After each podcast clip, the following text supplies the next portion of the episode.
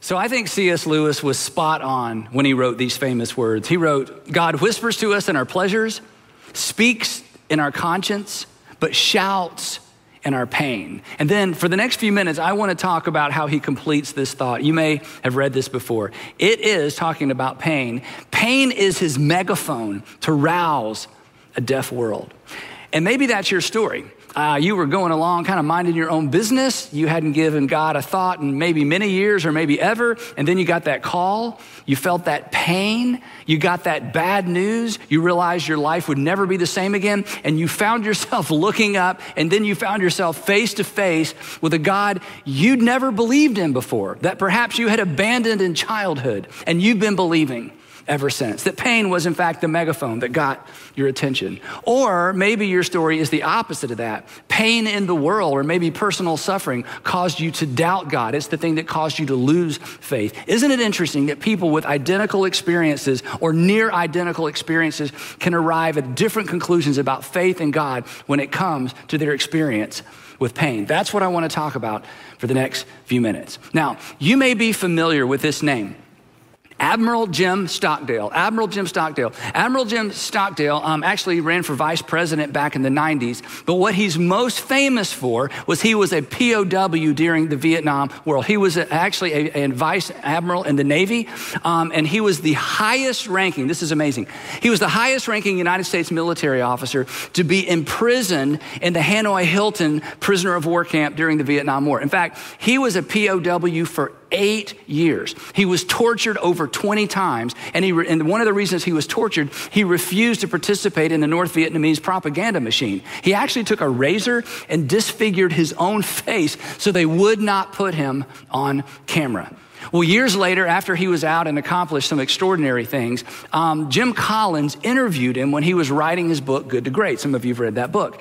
And in the interview, of course, um, Jim Collins asked the question that we would all ask. He said, How in the world did you survive eight years in a POW camp? And, and here's, here's what he said He said, I never lost faith in the end of the story. I never lost faith in the end of the story. This is such a powerful statement to me. I thought about just reading this and then we could just close in prayer. This is such an extraordinary, extraordinary statement. But he continues and he explains. He, he said the following I never doubted not only that I would get out, but also that I would prevail in the end and turn the experience into the defining event of my life, which in retrospect I would not trade. That's amazing. And then Jim Collins asked him this question. He said, Well, you made it out. Tell me about the people who didn't make it out. Who, who didn't make it out? And his answer surprised everybody. He said, Oh, that's easy. The optimist. The optimist. Jim said, What do you mean by optimist? And here's what he said. He said, The optimists were the ones who said, Well, we're going to be out by Christmas. And Christmas would come and Christmas would go. And then, then they'd say, Well, we're going to be out by Easter. And Easter would come and Easter would go. And then Thanksgiving. And then it would be Christmas again. And he went on to say this those men died of a broken heart. And then he turned to Jim Collins. He said, What I'm about to say is so very important. What I'm about to say next is the lesson to take away from all of this. Here's what he said He said, You must never confuse faith that you will prevail in the end you must never confuse faith that you will prevail in the end, which you can never afford to lose. You can never afford to lose that you are going to prevail in the end. But you can't confuse that kind of confidence and faith with the discipline to confront the most brutal facts of your current reality, whatever that might be. Now, this statement is sometimes referred to as the Stockdale paradox. And you know what a paradox is. A paradox is a statement that on the surface doesn't seem to make any sense, and then you explore it further and it actually proves to be true. And the paradox that he's pointing to, the reason this is called a paradox, is the paradox is to never give up hope, but never deceive yourself about current reality. You never give up hope, but at the same time, you don't refuse to face the things that you don't want to face, the things that would cause you to possibly lose hope. You hold both of them. You never give give up hope and you never deceive yourself about current reality. And the reason I bring that up is that Christianity, our faith, actually comes prepackaged with a similar paradox. And the similar paradox is this that we have a future hope And it is tethered to a brutal fact, to use his term, that we have a future hope, and it is tethered to, it comes complete with a brutal fact. And the problem is, for many of us as Christians, we get so focused on the hope that we try to pray away, faith away, and obey away the brutal fact that is part of the package. In fact, some versions of Christianity, maybe you were raised with one of these versions, some versions of Christianity just deny the brutal fact. So let's begin with that. The brutal fact of Christianity. Here it is. It's the one that's easy to lose sight of, especially when things are going good. But if you lose sight of it when things are going well, it creates confusion, it creates faithlessness, and it creates despair when things turn upside down. Here's the brutal fact there is a cause and effect relationship between sin and suffering. And we know this on a personal level because all of us have done things that we consider bad and we suffered because of it. We have all experienced the pain that is associated with certain behaviors. Um, if you're a Jesus follower and use the word sin, you know that you have experienced the consequences, the personal consequences of personal sin. So we, we all get that. But the brute fact, the fact that is so difficult for many people to get their mind and hearts around is this that the relationship, the cause and effect relationship between sin and suffering goes beyond personal behavior. It is a global reality. The brutal fact is that there is a global relationship between sin and suffering. This is the part we resist. And the reason we resist it is because it's not fair and it takes everything out of our control. But the fact is that when sin entered the world, it held the door for sorrow, death, illness, and despair. That they snuck in right behind sin. When sin entered the world, death came in along with it. And Jesus, the interesting thing is, when you read the New Testament, Jesus assumed this worldview. Jesus assumed this brutal fact. The message of Jesus was a message of hope that never lost sight of the brute fact or the brutal fact that sin was making its way through the world and would touch every single human being. This was built into the paradigm that he lived with and that he embraced and that he left us with in the gospel. So, a couple of examples um, might help.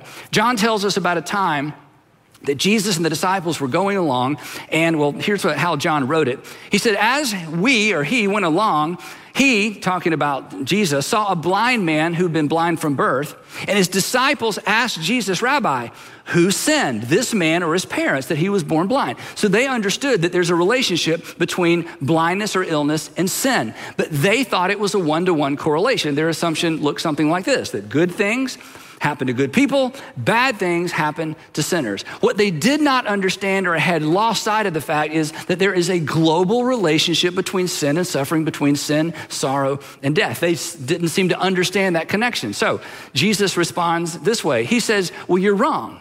Neither this man nor his parents sinned, said Jesus, not meaning they'd never sinned, but meaning no one's personal sin was responsible for this man's blindness.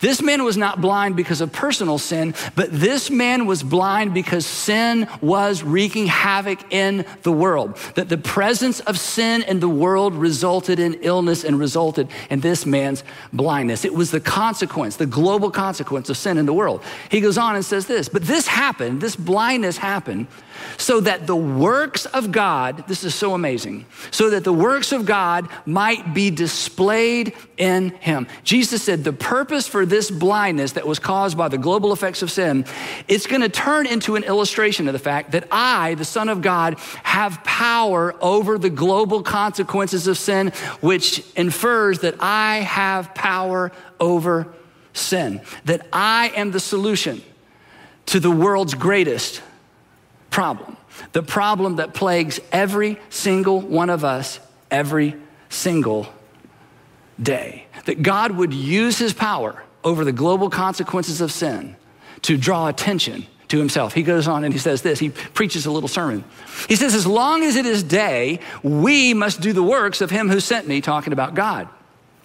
But that day is coming to an end. Night is coming when no one can work. And of course, they look at each other like, Does anyone know what he's talking about? So Jesus clarifies it for him and he makes this statement While I am in the world, I am the light of the world. While I am in the world, I am going to demonstrate my power over the global consequences of sin because God has power over the global consequences of sin.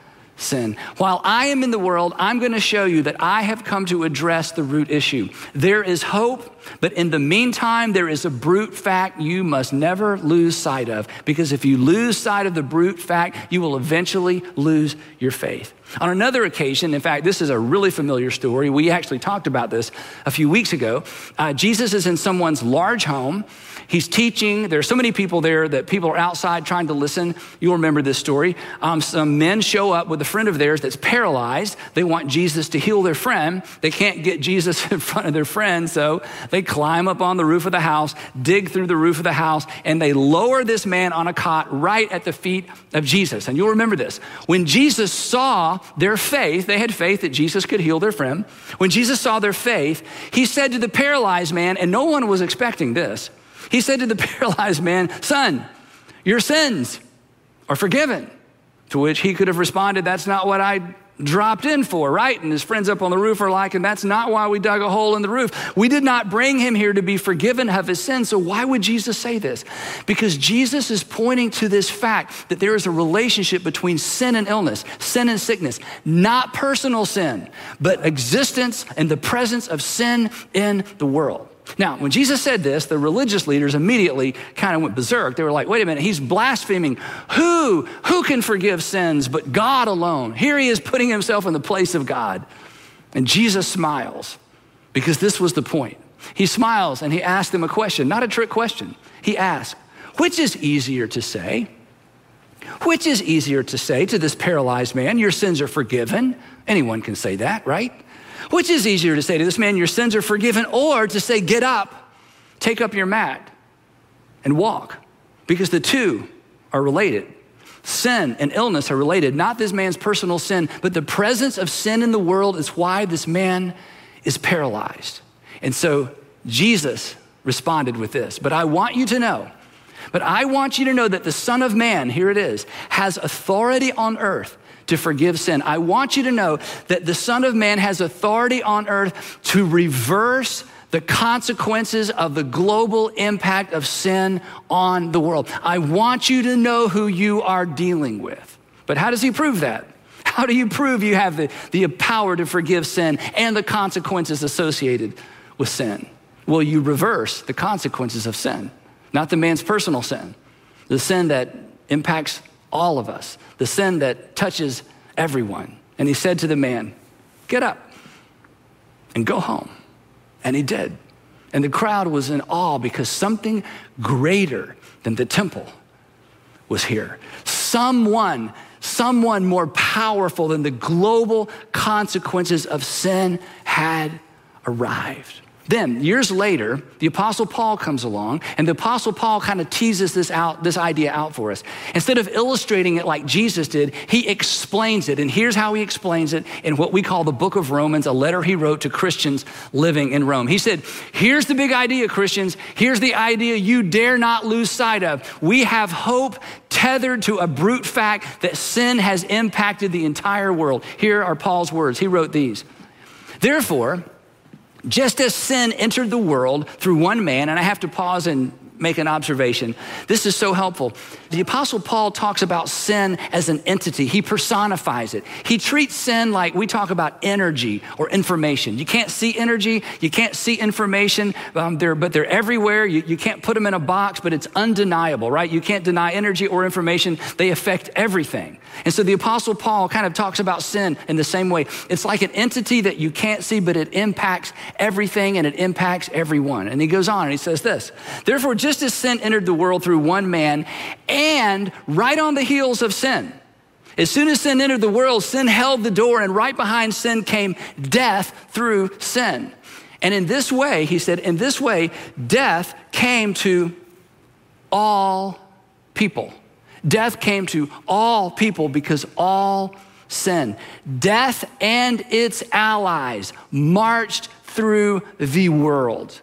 And you cannot pray it away, you cannot faith it away, and you cannot obey it away. This is the brute fact. This is the reality that is hard for us to get our minds and hearts around. But if you divorce your hope in Christ from this brute fact, you run the risk of losing your faith. And anyone who tells you otherwise, Anyone who promises you that there's a way around this is either trying to sell you something or they have never read the New Testament. They have certainly never followed Jesus through the Gospels.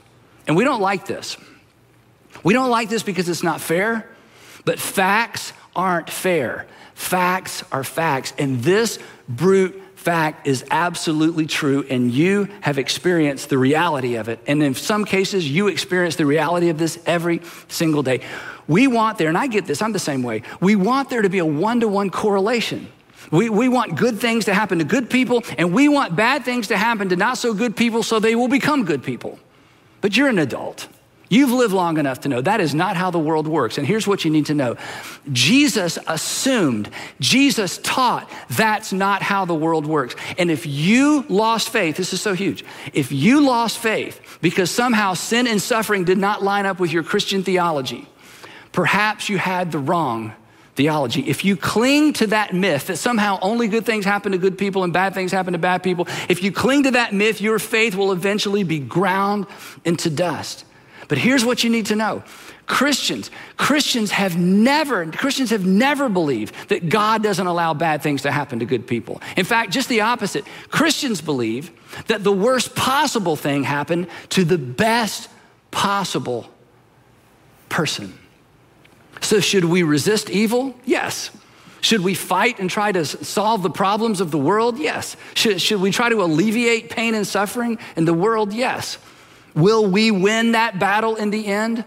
No, because that is not our ultimate battle. Does that mean God doesn't care? No. Read the Gospels. We know God cares. But this is not the end of the story, and that is not the end of the story. There is hope, but our hope is not in solving the global consequences of sin in the world. Our hope is in the person who came to address the ultimate issue, which is not illness, it's not sickness. It's not pain. The ultimate issue is sin. And the brute fact of Christianity is there is a relationship between sin, sorrow, and ultimately death. The Apostle Paul continues. He says this For if, this is so big, if by the trespass or the sin of one man, talking about Adam, death reigned through that one man, and don't miss this, the Apostle Paul says, Look, I, hey, I'm not pulling any punches. You live in a world where death reigns. Death reigns. He says, But if sin entered the world and through one man death reigned through that one man, here's the good news how much more? How much more will those who receive God's abundant provision of grace and of the gift of righteousness. And let me define these terms for you. This is huge. In this context, grace is a reference to the ability to endure, and righteousness is a reference to the fact that our relationship with God is secure. He said, if death reigned through the one man, Adam, who brought sin into the world, how much more will those of us who have the ability to endure and a relationship with our Heavenly Father that is secure, how much more then will we reign in life through the one man, Jesus Christ. But we reign in life, this is huge. We reign in life by embracing this paradox. We embrace the paradox that sin will have its way today, but not forever. That sin will have its way today, but not forever. Or to paraphrase Jesus, to kind of put a spin on Jesus' words, we do not reign in life by devoting our lives to preserving our lives. If that's the win, you can never win. We reign in life by following the one who offered real life and the ultimate and final solution for sin. And the amazing thing is this the New Testament authors are so clear and they're so consistent on this that Jesus did not offer himself as the final solution to sin from the comforts of home that he became one of us to experience exactly what we experience. Um, the, the gospel writer John begins his gospel with, with these famous words. He said this that the word became flesh, talking about Jesus, and made his dwelling among us. He faced what we face, he felt what we felt. The Apostle Paul, he puts his spin on it. He says it this way He says, Jesus, being in very nature God, think about this, that Jesus was God in a body, did not consider equality with God something to be used to his own advantage. In other words, Jesus never cheated. Jesus never played the God card. Jesus experienced life just like you experience it, just like I experience it. But he went even further. The Apostle Paul elaborates. He says, He humbled himself by becoming obedient. How obedient? To death, even death on a cross. That your Savior faced the ultimate consequence of sin death. But not just any death, the worst kind of death. The author of Hebrews will come along later and give us his spin on it. Here's how he says it. He says, For we do not have a high priest, talking about Jesus, who is unable to empathize with our weaknesses. The implication being that weakness is a permanent part of the human condition. You can't pray, faith, or obey your way beyond it. But he says the good news is that your high priest, the one that you go to in prayer, understands and can empathize. He continues, he says this, but on the contrary, we have a high priest who has been tempted in every way, just as we are. And then here's the best part. He says, in the meantime, in the meantime, here's what you're to do. In the meantime, you are to do exactly what your first century brothers and sisters did as they lived in the conflict of a future hope, but a world that was racked by pain, illness, suffering, and death. It's the same thing that I've seen dozens and dozens of parents do when their children are sick or when they've had to bury a child. It's the thing I've seen dozens and dozens of brothers and sisters do when they had to bury a parent too early. The, the, the, thing I've seen hundreds of people do when they faced extraordinary suffering or were surprised by grief or surprised by loss. Here is the invitation. Here is how to live in the messy, messy middle. Here's what the author of Hebrews says Here is God's promise to you. He writes, Let us then approach God's throne of grace with confidence that we may, here it is, receive mercy and find grace to help us in our time of need. The New Testament authors had their feet firmly planted on the soil of suffering. They understood the world we live in. And the author of Hebrews says this when you're going through the suffering and the pain, when, you're, you've know, when you realize I'm caught in the messy middle, there is a hope, but there is a brute fact that I cannot get around. He says, You can come to your Heavenly Father with confidence, and here is God's promise to you you will receive mercy and you will receive grace. You will receive mercy and you will receive grace. You will receive grace and mercy in your time of need. And then, once again, the Apostle Paul, and think about this. The Apostle Paul, who himself was awakened by the megaphone of pain on his way to Damascus to inflict pain on first century Christians. Again, he puts this in context for us when he writes these powerful words. He says, I consider that our present sufferings, no one avoids this, no one escapes this. I consider that our present sufferings are not worth comparing with the glory that, future tense, will be revealed in us. Because we know that, we have confidence that, we know that the whole creation has been groaning as in the pains of childbirth, right up to the present time. Then he continues, he writes this Not only so, but we ourselves who have the first fruits of the Spirit, in other words, even those of us who are Jesus followers, we groan inwardly as we wait eagerly for our adoption to sonship, the redemption of our bodies. And then these next words are so powerful.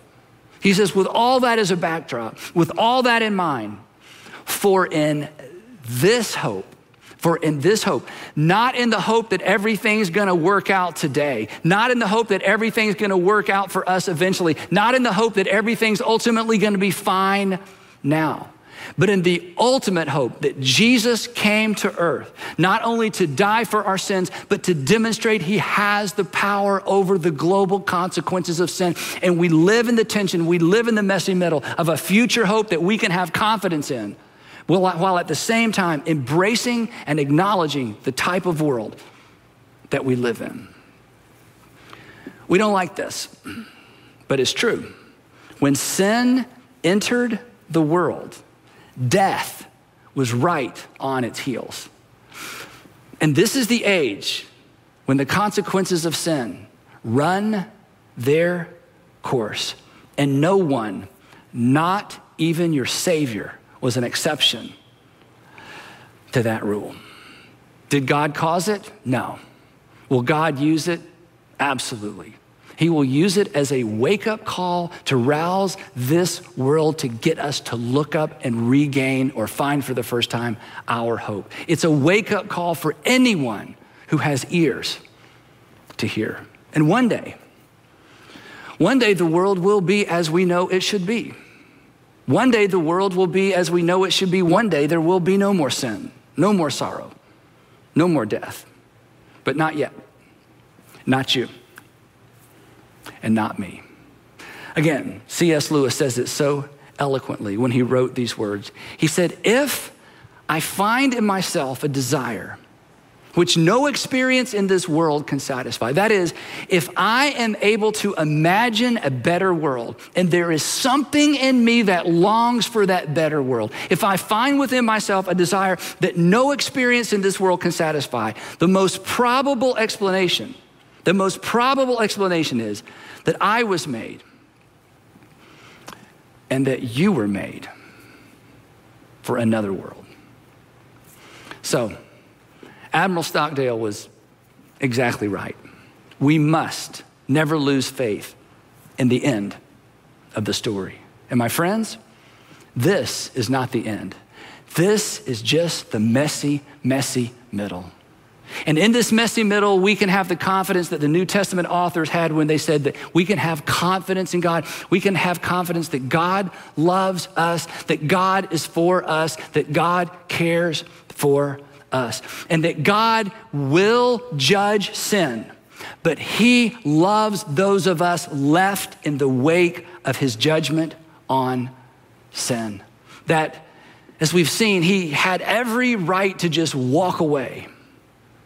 But in fact, He chose to wade in and experience this life as we experience it with us. Our, our present sufferings, our present, our present sufferings are nothing to be compared with our future hope. Our present sufferings are just another reminder of the global consequences of sin. They're just another reminder of our need for a Savior, of the world's need for a Savior. Our current circumstances are just another reminder that one day God will, in fact, make all things new. If I find within myself a desire that no experience in this world can satisfy, the most probable explanation is that we were made for another world.